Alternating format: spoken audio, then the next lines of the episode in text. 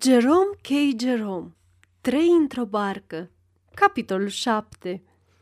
Fluviul, înveșmântul lui de duminică. Cum se îmbracă oamenii pe fluviu? Șansa bărbaților. Lipsa de gust a lui Harris. Tricoul lui George. O zi, în tovărășia unei tinere doamne îmbrăcată după ultimul jurnal. Mormântul doamnei Thomas. Omul căruia nu-i plac mormintele, sicriele și craniile. Infatuarea lui Harris. Ce crede el despre George, bănci și limonadă? Un pic de echilibristică. Pe când treceam prin ecluza de la Molesey, Harris mi-a povestit cele ce i s-au întâmplat la Hampton Court. La Molesey a trebuit să așteptăm câtva timp, având în vedere că eram singura barcă, iar ecluza era mare. Nu mă amintesc să mai fi văzut vreodată ecluza Molesey cu o singură barcă întrânsa. Bănuiesc că e cea mai activă ecluză de pe Tamisa. O întrece chiar și pe cea de la Boulter. Am stat să o privesc. În anumite zile când, în locul apei, nu vezi altceva decât un talmeș-balmeș pitoresc, de tricouri țipătoare, caschete pe strițe, pălării fistichii, umbreluțe bălțate, pleduri de mătase, mantale, panglici fluturând în aer și grațioase rochii albe. Dacă îți arunci privirea în jos, de pe chei spre ecluză, ți se pare că vezi o uriașă cutie, în care au fost aruncate claie peste grămadă, flori de toate culorile și nuanțele, dând impresia unui curcubeu umflat, răsfrânt înspre cele mai depărtate colțuri. În duminicile însorite, ecluza are această înfățișare aproape toată ziua, în timp ce de o parte și de alta a porților își așteaptă rândul șiruri nesfârșite de alte bărci și vaporașe. Și cum bărcile se apropie și trec mai departe, fluviul e presărat și împodobit cu galben, albastru, portocaliu, alb, roșu și roz, de la palat până la biserica din Hampton. Toți locuitorii din Hampton și Molesey își pun costumele de canotaj și vin să umple creanga cu câinii lor în jurul ecluzei. Flirtează, fumează și urmăresc bărcile cu privirea. Și tot amestecul acesta nemaipomenit, caschetele și hainele bărbaților, rochiile frumos colorate ale cucoanelor, câinii cu urechile ciulite, ambarcațiunile care înaintează, pânzele albe, peisajul încântător și apa scânteietoare, formează una dintre cele mai pitorești priveliști pe care le cunosc în apropierea unui oraș bătrân și plicticos, care este Londra. Tamisa devine aici un adevărat bazar al îmbrăcăminții. E unul din rarele prilejuri când noi, bărbații, ne putem arăta gustul cu privire la culori și, după părerea mea, facem față destul de onorabil. În articolele mele de îmbrăcăminte îmi place foarte mult să pun un pic de roșu și negru. Ce combinație fericită! Știți, părul meu bate într-un fel de castaniu auriu. Mi s-a spus că e o nuanță plăcută și un roșu închis mi se potrivește de minune. Și iarăși, ce poate merge mai bine decât o cravată albastră, o pereche de botine de iuft și o basma de mătase roșie în jurul taliei? O basma e mult mai de efect decât o curea. Harris preferă nuanțele sau combinațiile de portocaliu sau galben, dar n-aș crede că e lucru cel mai înțelept. Are un ten prea oacheș pentru galben, categoric. Galbenul nu-l prinde. Îl sfătuiesc mereu să folosească culoarea albă sau crem pe un fond albastru, dar de cu cât cineva are mai puțin cuvânt, când e vorba de îmbrăcăminte, cu atât parcă e mai încăpățânat. Și e păcat, fiindcă așa cum se îmbracă, nu să aibă niciodată succes, când ar exista vreo două, trei culori în care n-ar arăta chiar așa de rău, dacă și-ar pune și pălăria. George și-a cumpărat câteva articole vestimentare pentru excursia noastră. și trebuie să mărturisesc că nu-mi plac deloc. Tricoul e grozav de țipător. N-aș vrea ca George să afle ce gândesc eu despre acest tricou, dar ăsta e cuvântul, țipător. Joi seara l-a adus acasă și ni l-a arătat și nouă. L-am întrebat cum îi spune el culorii aceleia și ne-a răspuns că nu știe. Era o culoare fără nume. Vânzătorul îl asigurase că e un model oriental. George a îmbrăcat tricoul în fața noastră și ne-a întrebat ce părere avem. Harris i-a spus că dacă îi permite să-l considere ca un obiect care, în timpul primăverii, poate fi atârnat deasupra unui strat de flori pentru a speria păsările, el e gata să-i acorde tot respectul. Dar, ca articol de îmbrăcăminte pentru orice ființă omenească, în afară de negri de la Margate, îl îmbolnăvea. George se burzului, dar vorba lui Harris, dacă n-avea nevoie de părerea lui, de ce o mai cerea? Ceea ce ne, ne liniștea pe Harris și pe mine era că tricoul ăsta putea să atragă atenția asupra bărcii. Nici fetele nu arată prea rău în barcă, dacă sunt îmbrăcate drăguț. Cred că nu există nimic mai fermecător decât un costum de canotaj, care denotă un pic de gust. Dar un costum de canotaj, ce bine ar fi să înțeleagă lucrul acesta toate doamnele.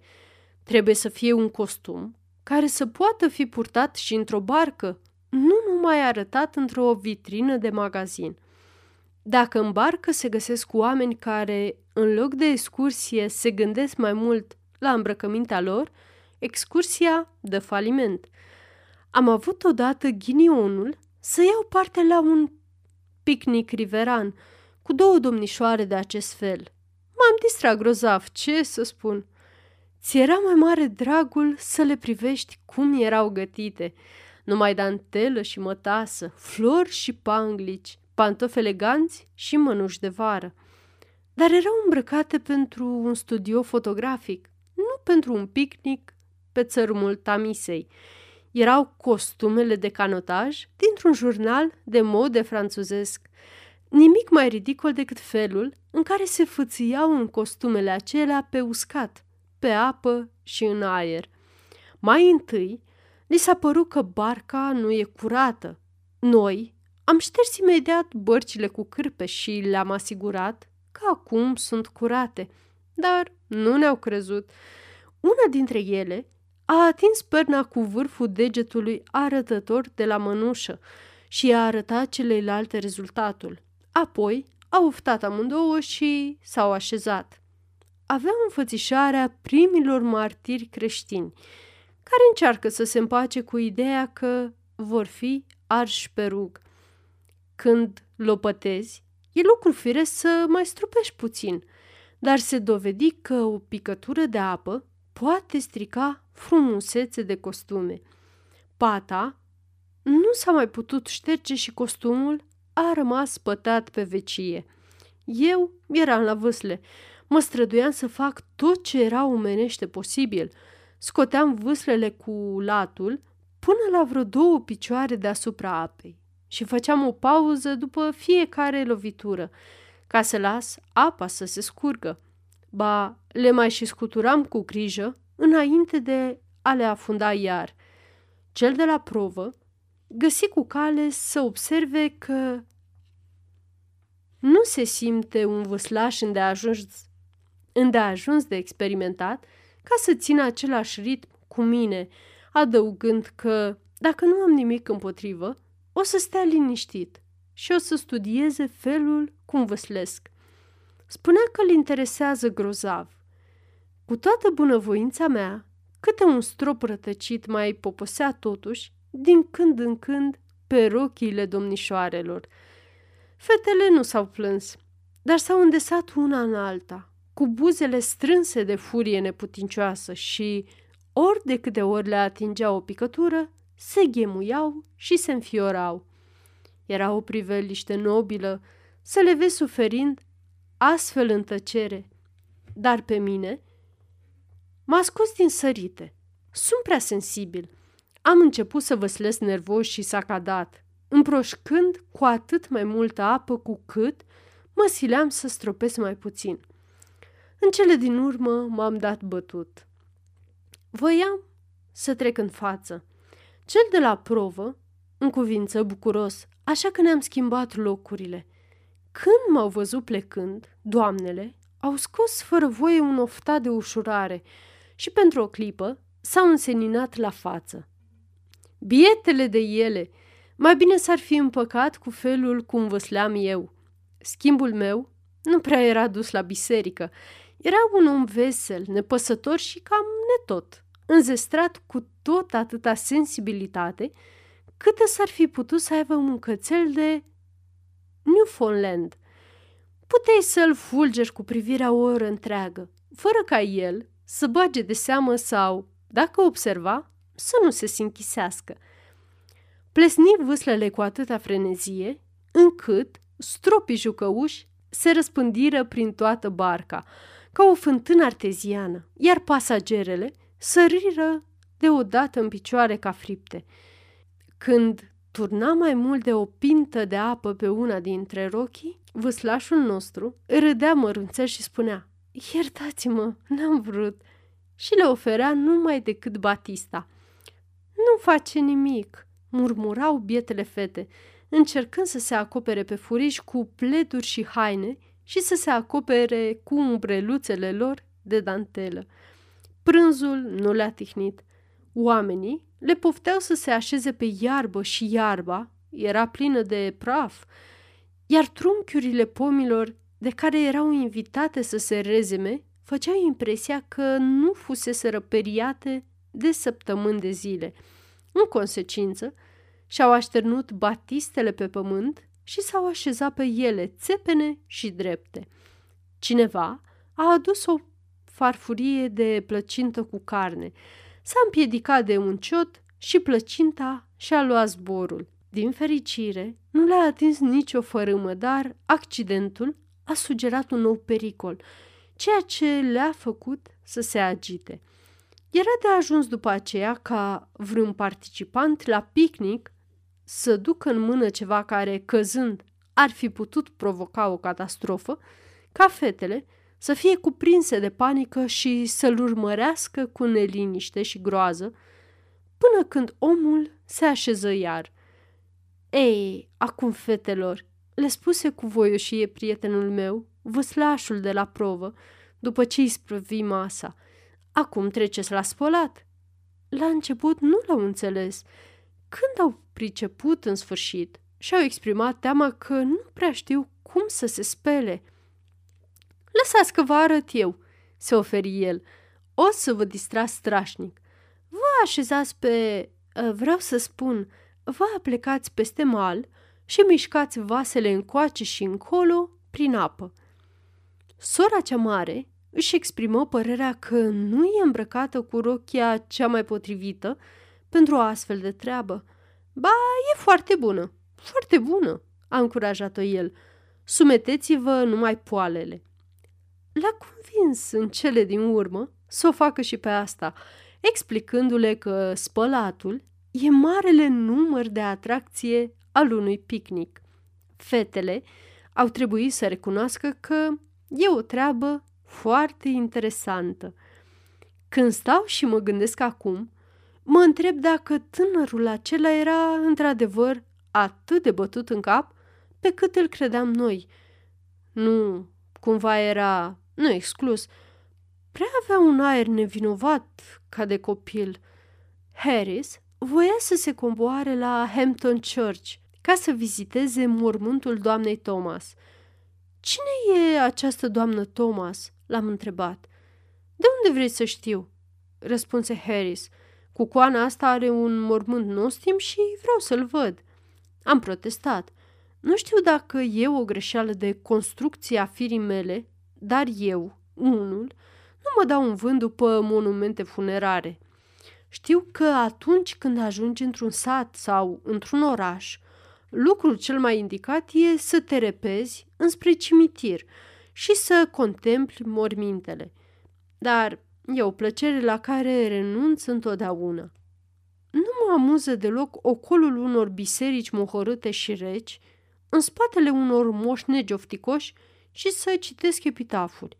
Nici măcar vederea unei plăcuțe crăpate, de aramă, băgată într-o piatră, nu-mi prilejuiește ceea ce numesc eu o adevărată fericire. Îi necăjesc teribil pe paraclisierii respectabili prin indiferența de care știu să dau dovadă în fața unor inscripții tulburătoare, precum și prin lipsa mea de entuziasm față de istoria vreunei familii de prin partea locului, în timp ce prost, tăinuita mea nerăbdare de a ieși de acolo le rănește simțămintele. Într-o dimineață minunată, cu soare mult, mă rezemasem de gardul de piatră, care împrejmuia o bisericuță rustică, și, cu pipa în gură, sorbeam cu nesați bucuria liniștită și profundă, care se desprindea din peisajul acela feeric și odihnitor. Biserica bătrână și sură, cu mănunchiurile ei de iederă și cu pridvorul de lemn sculptat într-un chip original, cărarea albicioasă șerpuind în josul dealului, între două șiruri de ulmi înalți, acoperișurile de paie ale caselor țărănești, ițindu-se deasupra gardurilor vii, bine îngrijite, fluviul argintiu din vale, măgurile împădurite din fundul zării. Era un tablou încântător, idilic, poetic, mă inspira, mă simțeam bun și nobil. Nu mai voiam să fiu păcătos și rău. Eram hotărât să vin și să trăiesc aici, să nu mai fac nicio faptă rea, să duc o viață neprihănită și frumoasă, să am păr argintiu la bătrânețe și câte altele. În clipele acelea, îi iertasem pe toți prietenii și rudele mele pentru răutatea și perversitățile lor și îi binecuvântam. Ei nu știau că îi binecuvântez. Stăruiau mai departe pe drumul pierzaniei, fără să aibă habar de ceea ce făceam eu pentru ei, în colțișorul acela retras de lume. Dar acesta era adevărul. Îi binecuvântam și aș fi dorit ca și ei să știe acest lucru, pentru că voiam să-i fericesc. Depănam mai departe gândurile acestea, nobile și gingașe, când deodată reveria fu întreruptă de o voce ascuțită și șuierată. "Gata, domnule, am venit! Am venit, s-a făcut, domnule, nu vă grăbiți!" strigă cineva. Mi-am ridicat privirile și am văzut un om bătrân și chel, care se îndrepta spre mine, șontăcăind în mână, cu o legătură uriașă de chei ce se legănau și zornăiau la fiecare pas pe care îl făcea. Cu o demnitate calmă, i-am făcut semn să se ducă între ale lui, dar moșneagul continua să înainteze, țipând într-una. "Am venit, domnule, am venit! Sunt nițeluș cam șchiop. Nu mai sunt sprinten ca altă dată. Pe aici, domnule! Lasă-mă în pace, bătrân nenorocit!" i-am zis eu. "Am venit cât de repede am putut, domnule," răspunse el. "Baba mea v-a văzut chiar acum. Veniți după mine, domnule." "Lasă-mă în pace," am repetat eu. "Pleacă până nu s-ar zidul și te ucid." O umbră de nedumerire i s-a zugrăvit pe chip. "Nu vreți să vedeți mormintele?" "Nu," am răspuns el. "Nu vreau. Vreau să stau aici, rezemat de zidul ăsta bătrân. Pleacă și dă-mi pace. Sunt plin de gânduri frumoase și nobile și vreau să stau așa, pentru că mi-e bine și plăcut.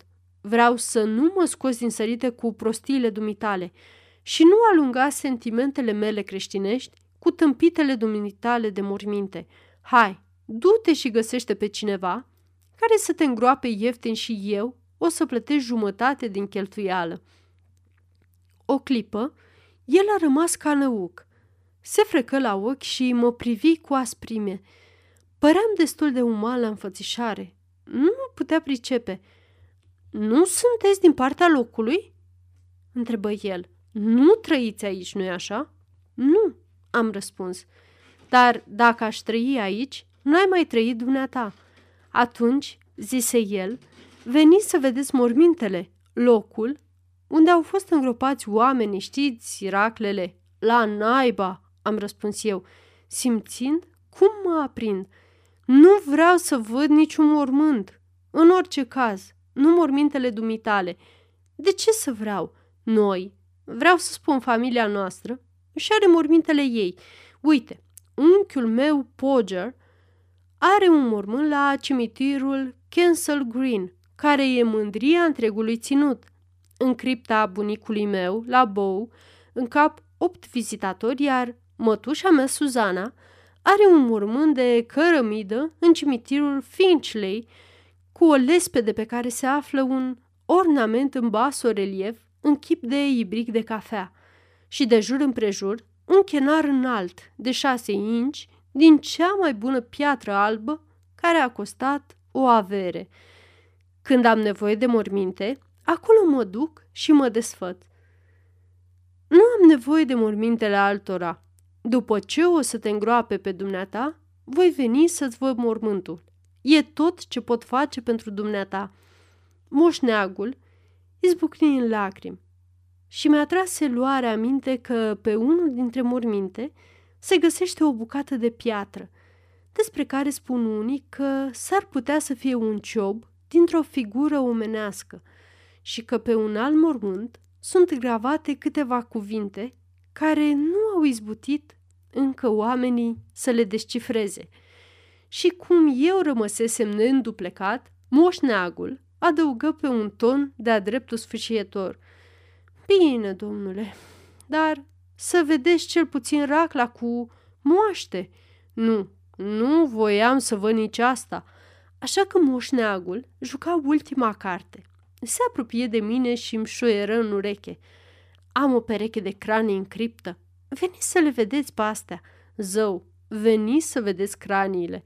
Sunteți un om tânăr care vrea să se distreze în concediu. Veniți să vedeți craniile." Când am auzit una ca asta, m-am răsucit pe călcâie și am luat-o la sănătoasa în timp ce el îmi striga: "Zău, veniți să vedeți craniile! Întorceți-vă să vedeți craniile!" Lui Harris, în schimb, îi plac grozav mormintele, epitafurile și inscripțiile de pe monumente. Gândul că ar putea trece pe acolo fără să vadă mormântul doamnei Thomas îl înnebunea. Merse până acolo încât afirmă că așteptase cu nerăbdare ziua când va putea vedea mormântul doamnei Thomas, că s-a gândit la el în clipa când am pus la cale excursia și că nu ar fi plecat cu noi dacă nu era mormântul doamnei Thomas. I-am amintit atunci de George, precum și de faptul că la ora cinci trebuie să fim cu barca la Sheperton ca să ne întâlnim cu el. Harris începu să locărească. Cum deci poate permite George să trândăvească ziulica întreagă și să ne lase pe noi să ne canonim singuri cu hardughia asta de barcă veche, s-o cărăm în susul și în josul apei ca să-l întâlnim? De ce adică să nu vină George și să facă și el puțină treabă? De ce nu s-a învoit de la birou ca să plecăm odată cu toții? Dracu s-o ia de barcă. Mare brânză face George la barcă. Nu face nicio treabă acolo, spuse Harris. Ori de câte ori mă duc la el, îl găsesc stând după o bucată de geam și căutând să dea impresia că face ceva. Ce să caute un bărbat în dosul unei bucăți de sticlă? Uite, eu muncesc ca să-mi câștig existența. Ce? Adică el nu poate să muncească? Ce folos aduce el acolo și ce rost au toate băncile astea ale lor? Te curăță de parale, iar când semnezi un cec, ți-l trimite înapoi mâzgălit peste tot cu nevalabil. Adresați-vă transantului. La ce bun toate astea? Festa asta mi-au făcut-o de două ori săptămâna trecută. Nu sunt dispus să mai suport astfel de porcării. Am să-mi retrag contul. Dacă ar fi aici, am putea să ne ducem să vizităm mormântul acela. Îți închipui că e la bancă? E, aș. Se distrează undeva. Asta e. Și pe noi ne lasă să facem toată treaba. Să știi că eu mă dau jos. Vreau să trag un strop la măsea." Ea-mi explica că ne despart mile întregi de vreo cârciumă, ceea ce l-a făcut să înjure fluviul și să întrebe ce rost are pe lume Tamisa și dacă toți cei care pleacă pe fluviu trebuie să moară de sete. Când Harris o ia razna, cel mai cuminte lucru e să-l lași să-și facă mendrele. În felul acesta își varsă tot focul și se liniștește. I-am amintit că în coș se găsește limonadă concentrată și un bidon de apă în botul bărcii și că amândouă atât așteaptă, să fie amestecate și prefăcute într-o băutură răcoritoare. Asta îl făcu să tune și să fulgere împotriva limonadei și a tuturor lăturilor de școală duminicală, cum le zicea el, limonadă de imbir, sirop de zmeură, et cetera, et cetera. Toate produc dispepsie, zicea el, distrug deopotrivă trupul și sufletul și sunt cauza a jumătate din crimele care se săvârșesc în Anglia. Cum totuși trebuia să bea ceva, se cocoță pe barcă și se întinse să ia sticla. Sticla era chiar în fundul coșului și fiindcă nu era ușor de găsit, trebuie să se aplece tot mai mult, până când, încercând să și cârmuiască în același timp, dintr-o poziție care îl făcea să aibă imaginea răsturnată a lucrurilor, cârmii greșit și intră cu botul bărcii drept în țărm. Izbitura îl prăvăli și Harris se pomeni cu capul drept în coș și cu picioarele în aer, sprijinindu-se cu mâinile de pereții bărcii. Nu cuteza să se miște de teamă să nu cadă peste bord, așa că a trebuit să rămână în poziția asta până când am venit eu și, apucându-l de picioare, l-am tras înapoi, ceea ce l-a făcut să spumege de furie.